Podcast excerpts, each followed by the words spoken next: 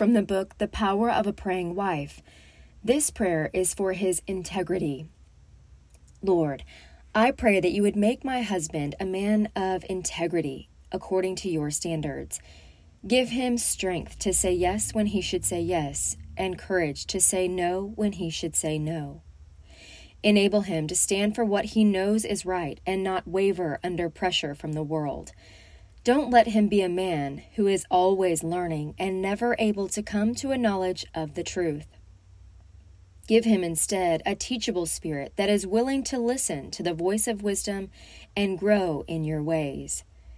Make him a man who lives by truth. Help him to walk with your spirit of truth at all times.